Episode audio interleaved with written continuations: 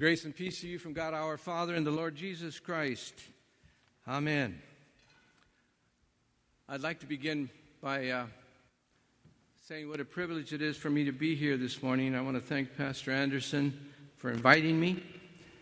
And uh, a quick background I'm the senior pastor at Trinity Cristo Rey, as Pastor Anderson mentioned, in Santa Ana. Um, I've only ever seen two of you there, maybe three. So uh, the invitation is open. Please join us some Sunday morning. Uh, we have English services at 9 o'clock, Spanish services at 10.30.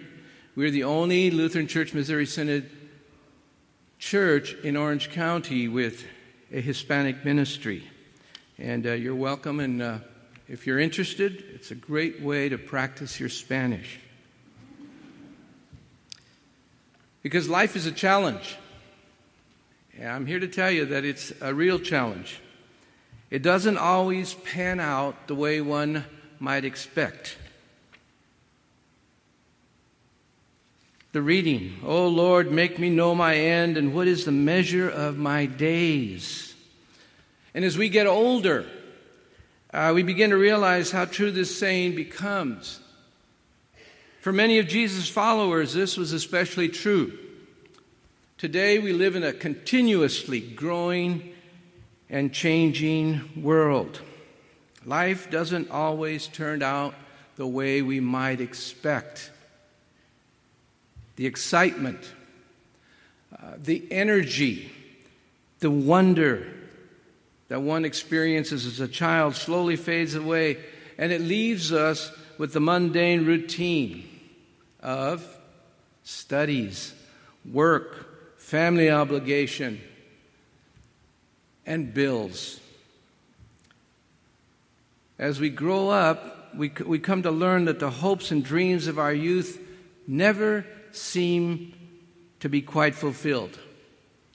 And we spend so much time, so much of our lives, thinking, if only my relationship with him or her were a little bit better. If only I could make a little more money. If only I could be a little more successful. If only I were a little more attractive. Then I would be happy. Then I would be finally content.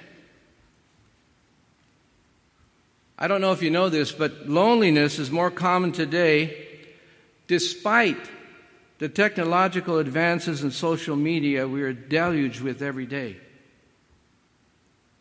Loneliness is a uh, serious matter, and all too often, loving relationships can grow cold, exciting careers can become dull Gifted people lose their way and youthful bodies grow old.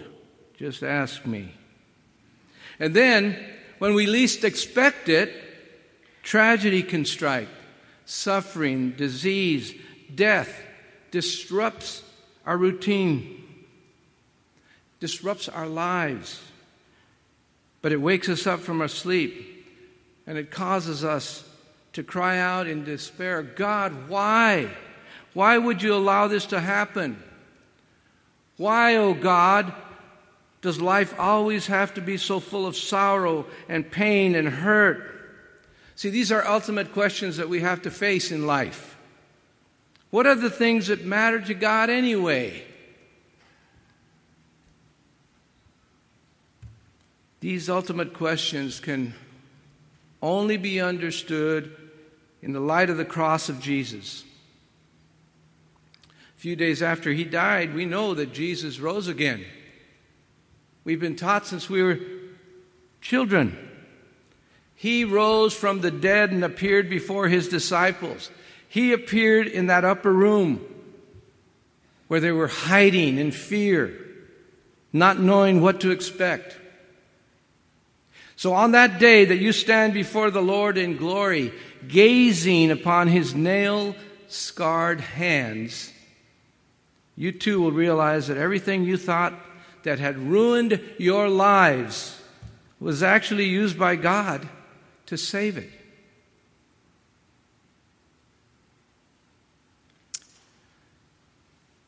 in that very moment, every single thing that has caused you sorrow will totally be forgotten. But you will become that new creation. And it will become for you an everlasting source of joy, of happiness like you've never known. Your cries of pain will be transformed into endless songs of praise. I know that doesn't sound very factual. For now, our sufferings may seem to bear the undoing of everything we have hoped for. But since Jesus bears those scars for us, remember, he suffered three hours on that cross. Through the cross, we can be confident. We can be confident that our present sufferings will one day be transformed into everlasting joy. And I'm not saying it's easy to accept now, but if you trust in Him, I mean, really, really trust in Jesus, if you believe with all your heart that He died and rose and that He lives, you can expect the most wonderful blessings for all eternity. We have a great and wondrous God.